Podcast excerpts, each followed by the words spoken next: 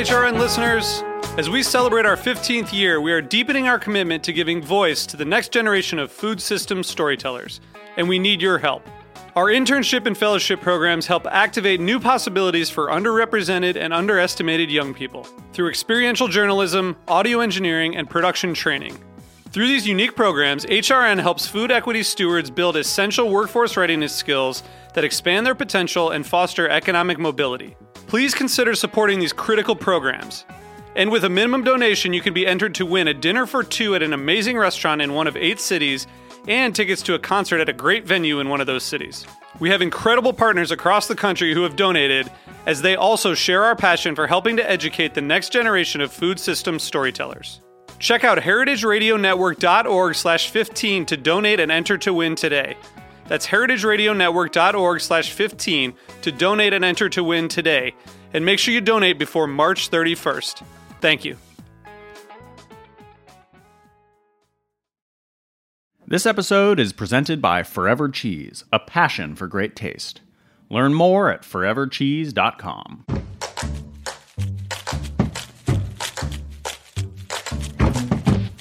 This week on Meat and Three, I'm about to go on maternity leave. This is Katie Mosman Wadler, and before I leave you in the incredibly capable hands of Team HRN, we're rounding out season five with a deep dive into the food rules, weird cravings, and overall hype about eating while pregnant. There are a lot of safe foods to eat, and we shouldn't be sort of assuming that just because something is raw that it's dangerous. I just found myself feeling like there was an alien piloting my body and brain and uh, totally changed the way that I ate.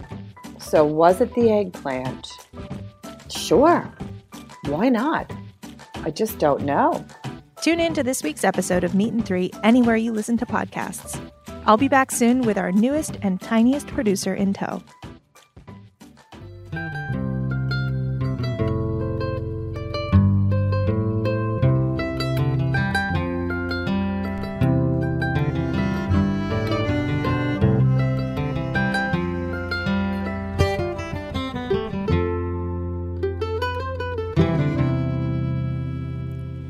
Hello, this is Lisa Held coming to you live from Full Service Radio at the Line Hotel in Washington, D.C.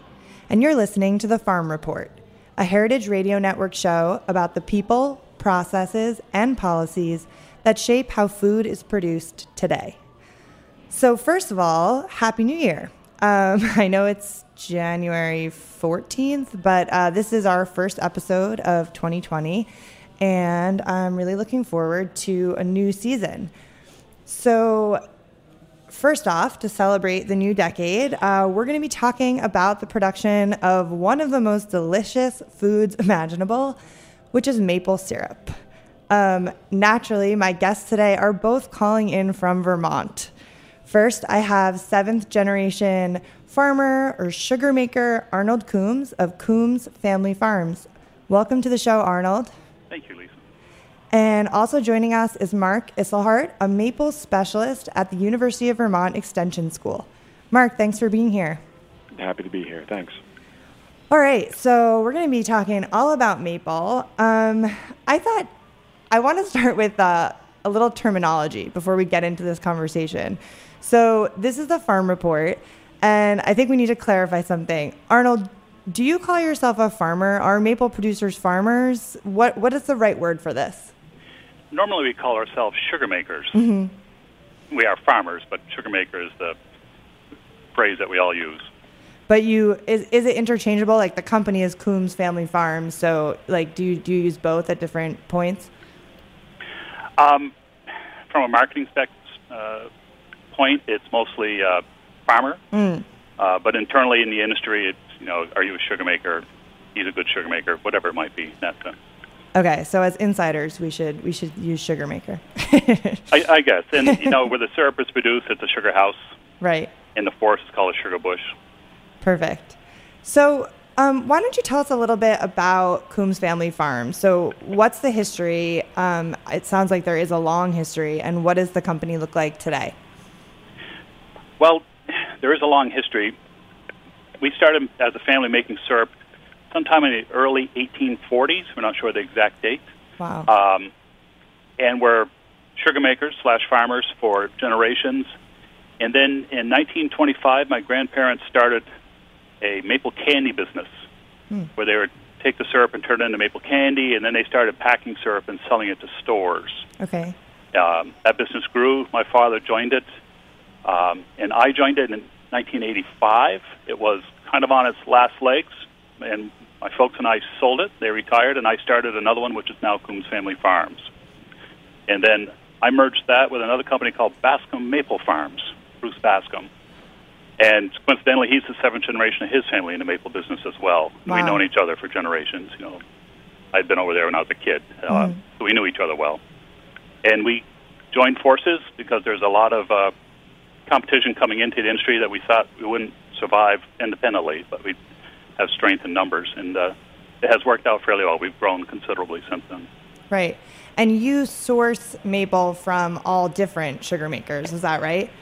Correct. Yeah. Uh, a few thousand. We have our own farm. We tap about 105,000 trees, uh, but we also buy from many farmers. Right. Um, and you mentioned um, competition. So, um, you know, I was looking at the stats, and Vermont is the top producing state. Um, and production in the U.S. has grown so much. I was really surprised in the past uh, the past decade. I mean, the the USDA Ag Census uh, showed the gallons of syrup produced in the U.S. almost doubled between 2012 and 2017. Um, I'm curious, so maybe Mark, if you could weigh in, as someone who's been studying maple for a long time, have you been following this growth and um, do you have a sense of what's fueling it? Sure. Yeah, the the expansion I would probably peg to the last 20 years, um, and it, is dramatic. You know, we're there, we're producing in Vermont anyway about two million gallons of syrup a year, Wow. and about 20, 25 years ago, that number was closer to 500 to 600,000 gallons. So there's been a, a dramatic change uh, over that period of time. There's not one simple thing that you could say fueled that expansion, um, but there are several key factors. W- one actually has to do with Canada and how the Canadian maple industry is organized. In Canada, the province of Quebec really produces the vast majority of syrup. In fact, Quebec produces over 70% of all the world's maple syrup just in one province. Wow.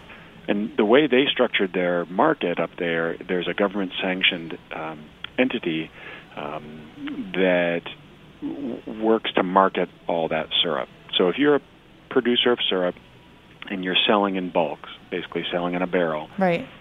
you are you have to sell into that one central agency, and then they do the marketing from there. And what they do, they have the ability then, with such a large market share, to um, to basically set the world price. Mm. They also have, which you may have run into in your research, is a strategic maple syrup reserve, which um, you know, depending on your sense of humor, you might Yeah. you might laugh at, but uh, it is actually a, a critical part of how they market their syrup. Maple is very very dependent on um, on certain uh, temperature fluctuations during the production period Right. and not all years are ideal. And by having a reserve of syrup, which is not as perishable as other commodities like milk or that sort of thing, hmm when you have that in reserve, you can release some when when years aren't as ideal as others, and it moderates the supply. Huh. So the last thing about the Quebec um, uh, organization is that it's really only uh, relates to producers within the province, and they have a quota system so that you you really aren't paid above your above the quota that you have. Okay. So there's a limit on production there. That those limits don't extend beyond the province, and so with a good price uh, for syrup and people marketing uh, syrup globally, uh, people outside the province saw the, the benefits of increasing yield uh, production, I should say, Mm. and that's where you see uh, Vermont really taking off, and, and other states as well. But Vermont having so much of the the, the remainder of the world's crop, uh, the the growth was was greater. Right. Well, and it's interesting, you know, you're saying like there's a lot of demand for it around the world for maple. And um, in the past few years, there's been a growing um, a lot of growing attention in the health and nutrition world um, about sh- how bad sugar is for um, human health, and but maple is not. It sort of like hasn't been looped into that. It seems like it's really positioned as this healthier alternative to white sugar or other sugars. Is that has that have you seen that um, happening? Like, do people see it differently? Is that a question for me or for Arnold? Um, either one. Maybe Mark. I maybe if you've uh, looked at the research on, um, yeah. Well, it's not research that we do here at the University of Vermont mm. specifically, mm. but we are aware of work that's being done. Um, there's been quite a bit of work done actually at the University of Rhode Island, uh, looking at um, the nature of the chemical composition of maple syrup, what's in there, and how those how those naturally occurring compounds um, may or may not have health benefits. And and there's there's been quite a quite a bit of work done, and it's it's a pretty unique product for sure. There are yeah. no additives to maple syrup. It's just a single ingredient, maple sap, that's boiled down, and it's produced in a in a sort of a semi-wild um, uh, way. You know, you don't have huge uh, cultivated areas um, with synthetic fertilizers. It's it's a, a minimally managed natural forest ecosystem that that produces the sap. Right. So it, it's it's attractive for that reason as well. Yeah. And it, yeah, it's got. I mean, it, there's also, I guess, in nutrition research, been increasing um, attention to phytonutrients and like the, you know, antioxidants like polyphenols and, and maple. Um, you know, it's sugar, but it has all these like phytonutrients and minerals and other things all um, naturally occurring. So I'm sure that helps um, the appeal for sure. Um, so Arnold, um, you know, I, I, would love for you to talk a little bit about like what maple production looks like um, in Vermont at a commercial scale right now. Because you know, I when I picture maple syrup, I picture like my neighbor growing up would like bring his buckets and tap his trees in our yard, and um, you know, I don't think that's really what it looks like as much anymore. Can you talk a little bit about like what uh, what most um, producers like the systems they're using and what it looks like? Sure. The vast majority of producers now are using a tubing system uh, they no longer use buckets. Mm-hmm. Uh, it just really reduces the labor. Uh, it makes it much more convenient for collection and allows trees that you would never have tapped with buckets to be tapped because they're up on a hillside or off in the distance. Um, it also does much less damage to the forest because you don't need roads to get through there to gather the sap from mm. buckets. And so most people are using tubing systems. Um, you know, one man can probably handle 10,000 taps on tubing, whereas with buckets, maybe it's 500 taps. Right. So it's much more efficient.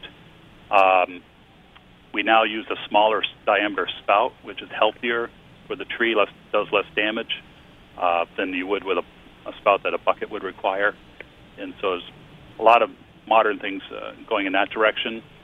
Farmers will use a vacuum system, so we literally suck the sap down the pipeline, make sure we get it uh, fresh um, and then it's boiled in a very efficient evaporator. Um, some still use wood. Uh, probably more use oil and um, steam to, to heat the syrup, boil it, the sap into syrup. Mm. So much more efficient in that sense. There's been a lot of um, efficiencies developed over the last 25 years, mm. much at uh, the Proctor Maple Research Center, where uh, Mark is, uh, and also by industry in itself. Uh, right. So that's why you've seen the, the numbers grow as well. Right. Yeah, that ma- that makes a lot of sense. How how big is a typical like maple farm in Vermont? Or is there a big range in terms of like small to larger scale? There's a lot of small ones. Okay. So in the 500 to 5,000 tap range, there's a lot, hundreds and hundreds of them. Um, uh, well over a thousand, or maybe even two. Maybe Mark knows better than I do. And then there's the larger commercial ones of 20,000 taps and up, where at 20,000 you can probably make a living on your own. Uh, you don't have to, you know, necessarily have other work. Um, and if you get up to more, then you can support your family, and, and that is what you do. You are focused on maple full time, and it's not just a seasonal thing, but um, you know, when you're in it as a business, you're working in the woods year round for the most part. Right. Well, it's, Oh, sorry, go ahead, Mark. Well, just going to say that one of the neat things about the maple industry is that there the, the there isn't a huge barrier barrier to entry. You know, what Mm. matters is the quality of the product you make. So, um, if you're doing everything right and you're putting it in the bottle and you're selling it in the marketplace, either at a farmer's market or a you know store down the road, um, you know you you can be part of the industry as well. Um, it, it just everyone has to play by the same rules as far as quality. So making sure the density's right, the flavor's right, and um, and that everyone contributes to to to what the what the industry is. So Mm. pretty nice that way. Yeah, and Arnold, you brought up that um, you know so, some um, maple producers are just doing maple, right? And then some farmers do it as part of um, you know another operation. Like I, I read an article about maple as a crop for farmers, um, for dairy farmers potentially. Um, is is that um, typical, and is there a big opportunity there? You know, I'm thinking about it's obviously harder than ever right now for small farms, especially small dairy farms, um, to make money and to survive. Um, are a lot of farmers using maple as a, a means to to add income to their operations? A lot of them are. It's not necessarily new. It's been going on uh, for generations. Mm. It, it's a time of year when there's not a lot of other farm work to be done. Right. You know, the fields are covered with snow. Um, if you can get out there and gather sap and boil it down, you, you're making income in a downtime of the year, essentially. Right. So that's always been going on. Um, as the profitability of maple has gone up over the last 20 years, we're seeing maybe more farmers switching to a bigger emphasis on the maple production Mm. uh, and growing that side of it. Some farmers getting out of dairy completely uh, and focusing uh, specifically on maple. We did that ourselves. Uh, Bascom's used to have uh, just about a 300 head dairy farm, and uh, probably 15 years ago sold the herd and just focused all on maple. Hmm. We lease out the farm now. We still own it. We we just leased out someone else who's doing the herd management. But uh, you know, it, it, you got to be focused on dairy to really make any money. And, and our business was maple at the time, so we decided to move on. Right. Yeah, I mean it. It seems like uh, diversification can can really help when it when it comes to small farms, and um, Absolutely. I, I guess the the big thing is you would- you need access to maple trees, right? Like I guess it, but in Vermont, a lot of farmers probably do have like them on their property somewhere, right?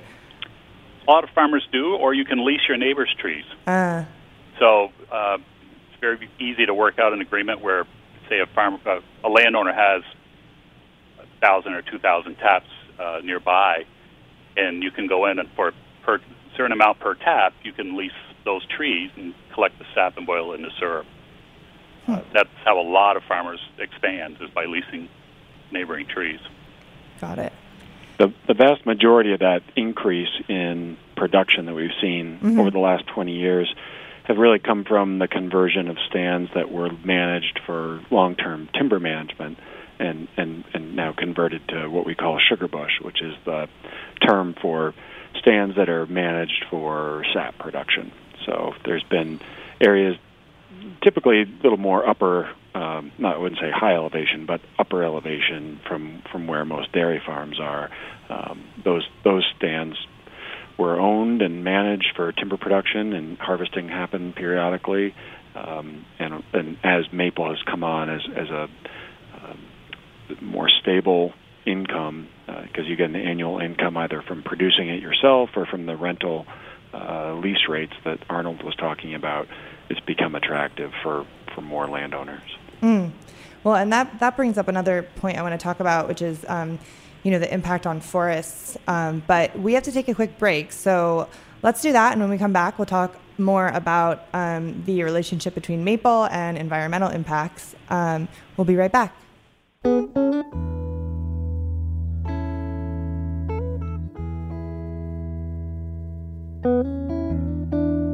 This episode is presented by Forever Cheese, a passion for great taste. Forever Cheese sources a curated collection of unique cheeses and specialty foods from Italy, Spain, Portugal, and Croatia. They have pioneered numerous important products that are now integral to today's market, including many under their brand Mitica. Learn more at forevercheese.com.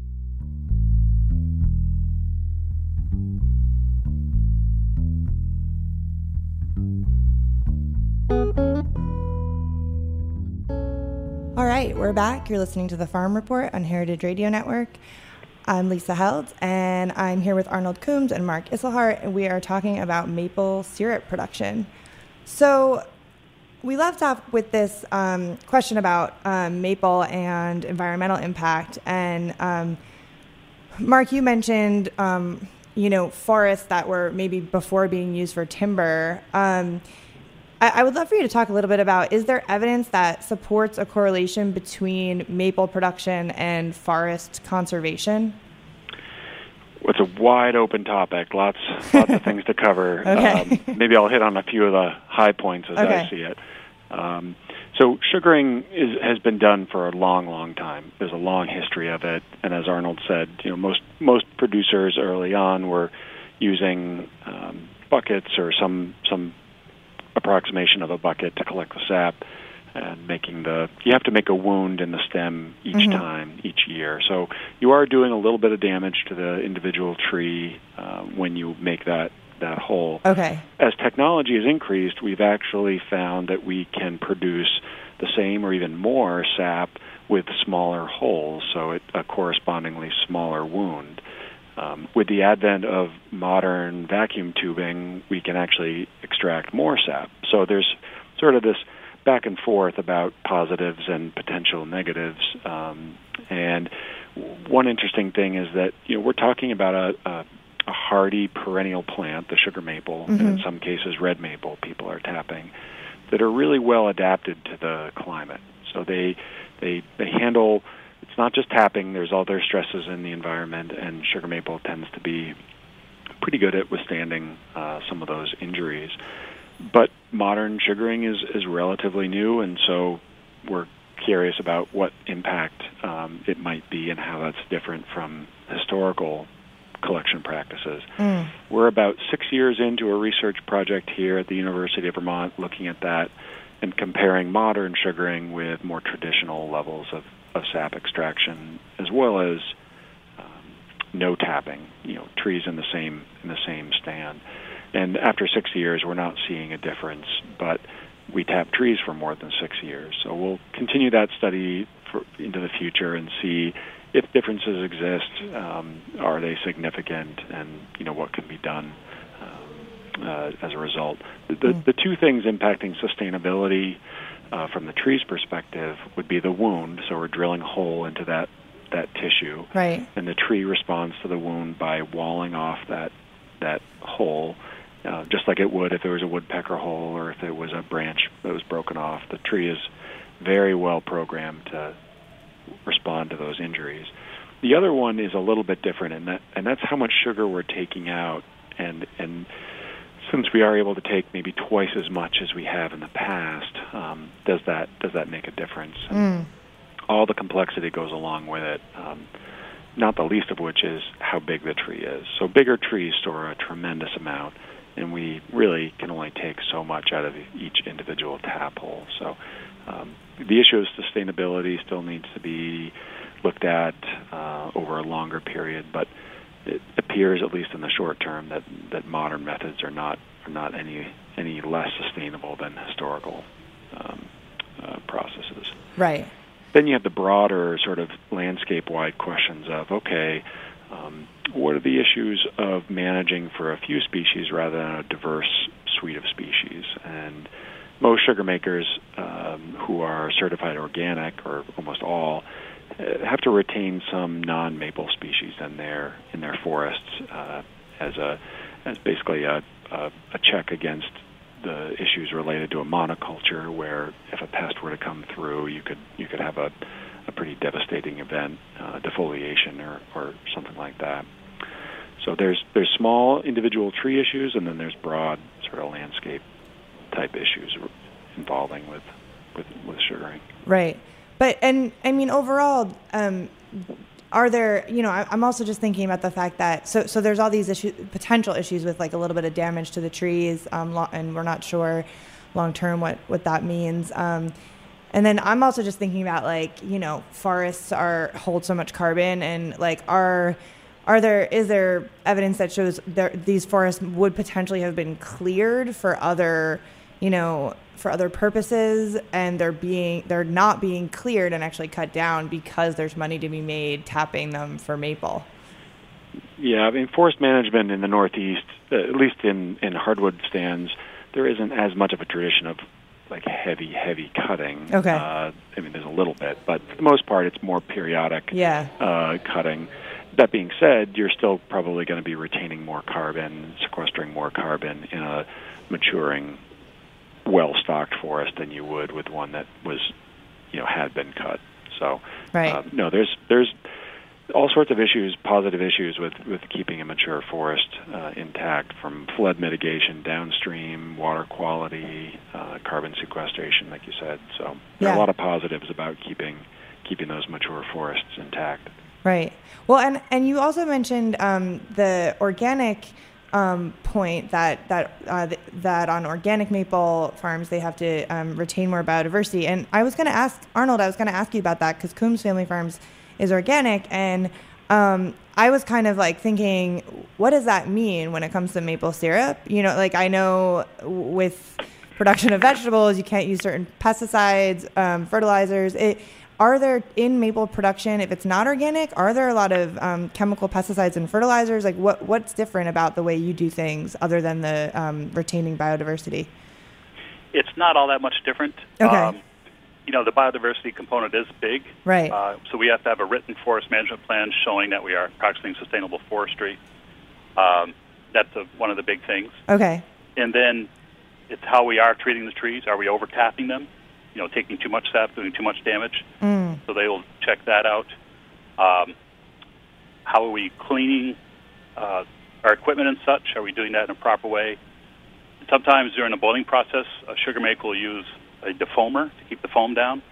And when syrup or sap hits, say 214, 215 degrees, it wants to boil like crazy, kind of like uh, when you have pasta going. You know, Okay. it's just- hmm and so a farmer will use a defoamer to keep it down. And just there's organic defoamers, and so you make sure you're using an organic defoamer for that. And then how do you filter it and store it? Mm. Um, so there's no huge home run thing that we have to change, but it's documenting you're doing the right thing, um, and just a few minor changes beyond that. Right. Okay. Um, and then, so in terms of climate, um, and kind of in the other direction, um, Mark, you said earlier that that maple harvesting is very sensitive to to temperature fluctuations. Um, you know, I'm curious. I guess both of you could answer this question. You know, in terms of research, Mark, on your end, and then Arnold, like if you're seeing this with with the sugar makers you work with and on on your farm, um, have have changes in weather patterns already started affecting maple production? Yep, we are definitely seeing the season start earlier Mm. and and end earlier, uh, and and the whole season appears to contract a little bit. Um, that being said, we're seeing, as you saw with with your research into the statistics, that production is increasing and, and yield of syrup per tap is also increasing, and Hmm. that has a lot to do with technology. But um, we are seeing the season start earlier than before. It, it's also important to remember that some of that data on when people first tap, it could have more to do with their uh, the scale of their operation and when they need to start in Mm. order to be ready for when the season is really kicking in. So, you know, we've already had people produce syrup here in Vermont um, in the second, you know, in the first week in in January.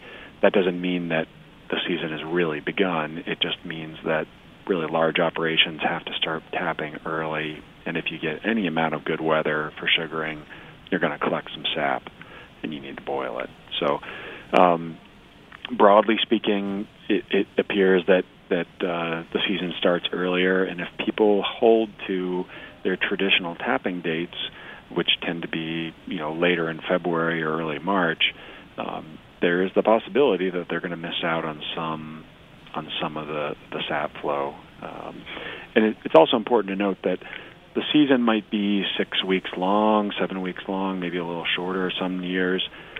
That doesn't mean that there's an even amount of sap flow over that whole period. Okay. The, the bulk of the crop is made up on a relatively small number of discrete days or events that we call sap runs. And that's when the weather cooperates the tubing system is running and everything is working, you you can make a huge amount of sap in a relatively short period of time. So it's a little hard to disentangle the okay, the season is starting earlier and maybe its overall duration is a little less and how to reason that with oh our yields are actually getting higher. Um, there there's some complexity there for sure. Yeah, yeah. Arnold, what does it look like um, on your end, just like observationally? Like, do, does it feel like the season has been changing?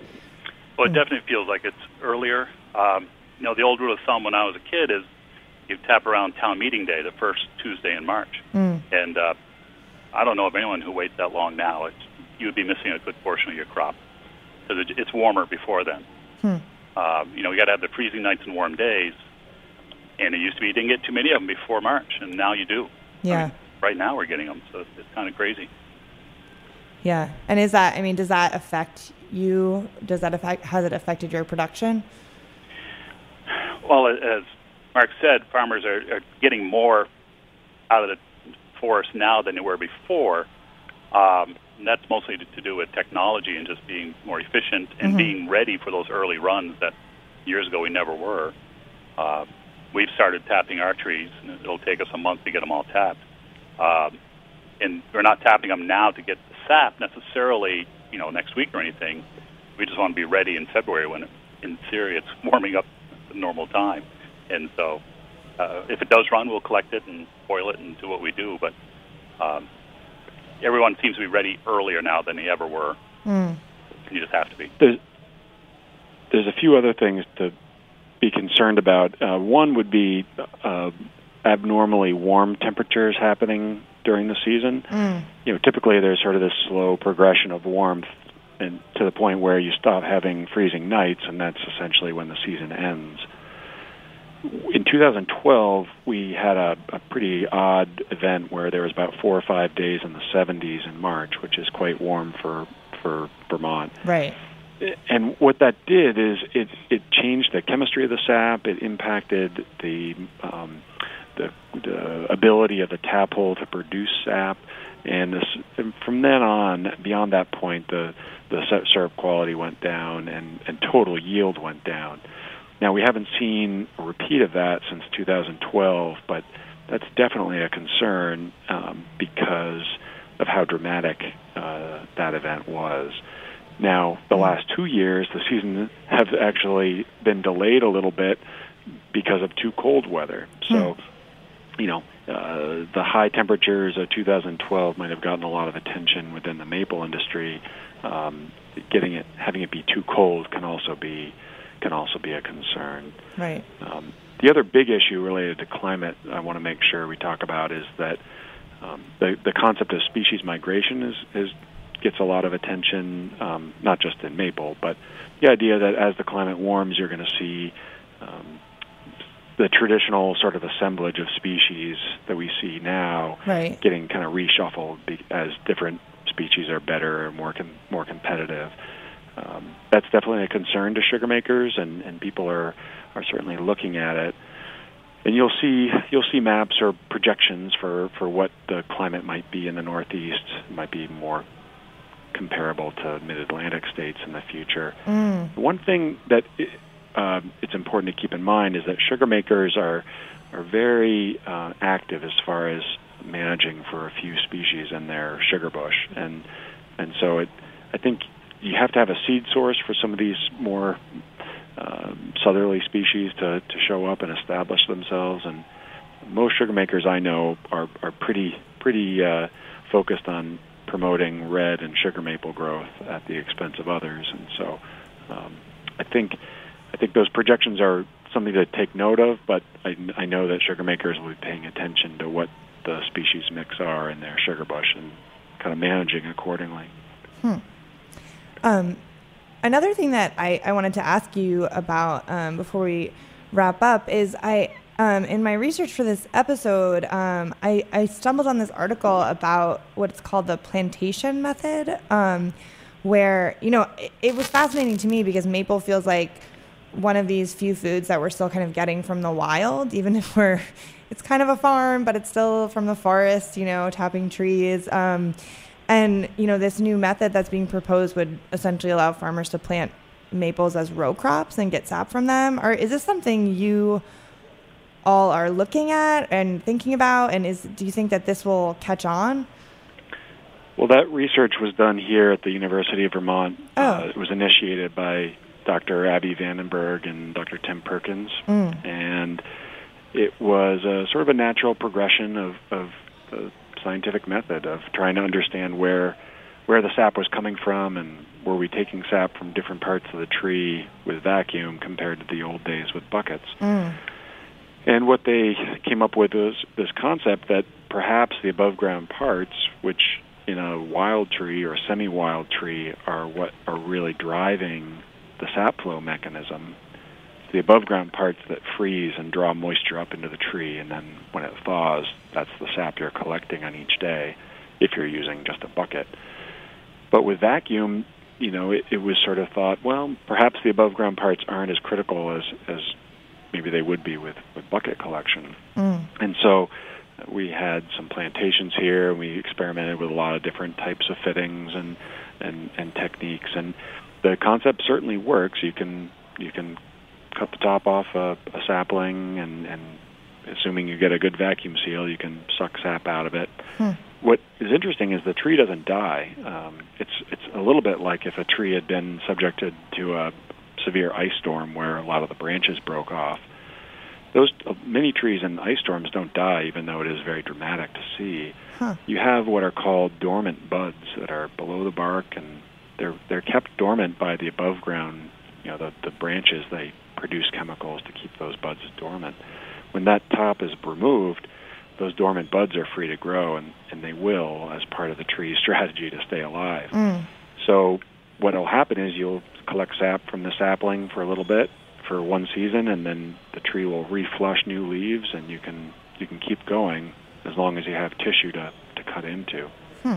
I can't really say for sure if it's going to take off as a alternative to the traditional sugar bush. Right. I will say that um, people are certainly interested in it and have planted plantations, and they're becoming ready for tapping. You need really maybe something around two, two and a half inches in diameter to to have it be usable because you don't get very much sap out of each individual sapling. Mm. It's only when you plant at a high density per acre that you would achieve yields that equal or exceed what we see in a normal uh, conventional sugar bush. Right. So I'd say it has potential. Um, it's provocative, that's for sure. It gets Yeah. it gets people's attention. Um, I don't necessarily know if it is the future or not because there's still a lot of work involved in cutting those tops and attaching those fittings. And we used to cut Christmas trees out of the woods and not go to a plantation to buy them too. Right. But that that's changed. So Yeah. Arnold, what do you think of it? I'm so curious if it's if there is like, you know, uh, passionate responses among sugar makers of, you know, this is sort of a new agey way to do it and, you know, we should stick to the sugar bush or if it's like exciting because it could be more productive. How do you feel about it? I think we're all kind of like, uh, I don't know, probably turning up our nose at first. Yeah. Well, what are they talking about? um, but there may be situations where this works. Um, you know, there's an invasive species, uh, Asian longhorn beetle, that does a lot of damage to maple trees. And if that were to get into someone's forest, those trees in that forest would all have to be cut down and, and Mm. chipped. So then the farmer would be essentially out of business. But what if they could have, you know, they had fields they could replant in a plantation format? Mm. They would be back in business sooner. It'd still take many years, but they could still be a, a productive farmer um, without waiting the 30 to 40 years for their trees to grow back. Right. So it, there's situations where that may be quite productive for a farmer. Right. Maybe there's room room for both methods Yes. potentially. Um, great. Well, Arnold, Mark, um, thank you so much for coming on the show. Thank you. my pleasure. And thank you all so much for listening to the Farm Report on Heritage Radio Network. If you enjoyed the conversation, please subscribe to the podcast, rate it, and share it. I'll see you next week.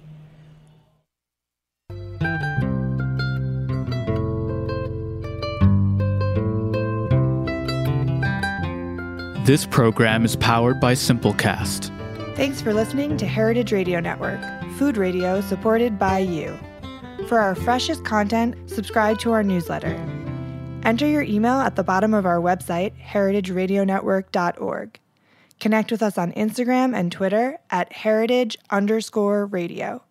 You can also find us at facebook.com backslash heritage radio network. Heritage Radio Network is a nonprofit organization driving conversations to make the world a better, fairer, more delicious place. And we couldn't do it without support from listeners like you. Want to be a part of the food world's most innovative community? Subscribe to the shows you like, tell your friends, and please join the HRN family by becoming a member. Just click on the beating heart at the top right of our homepage. Thanks for listening.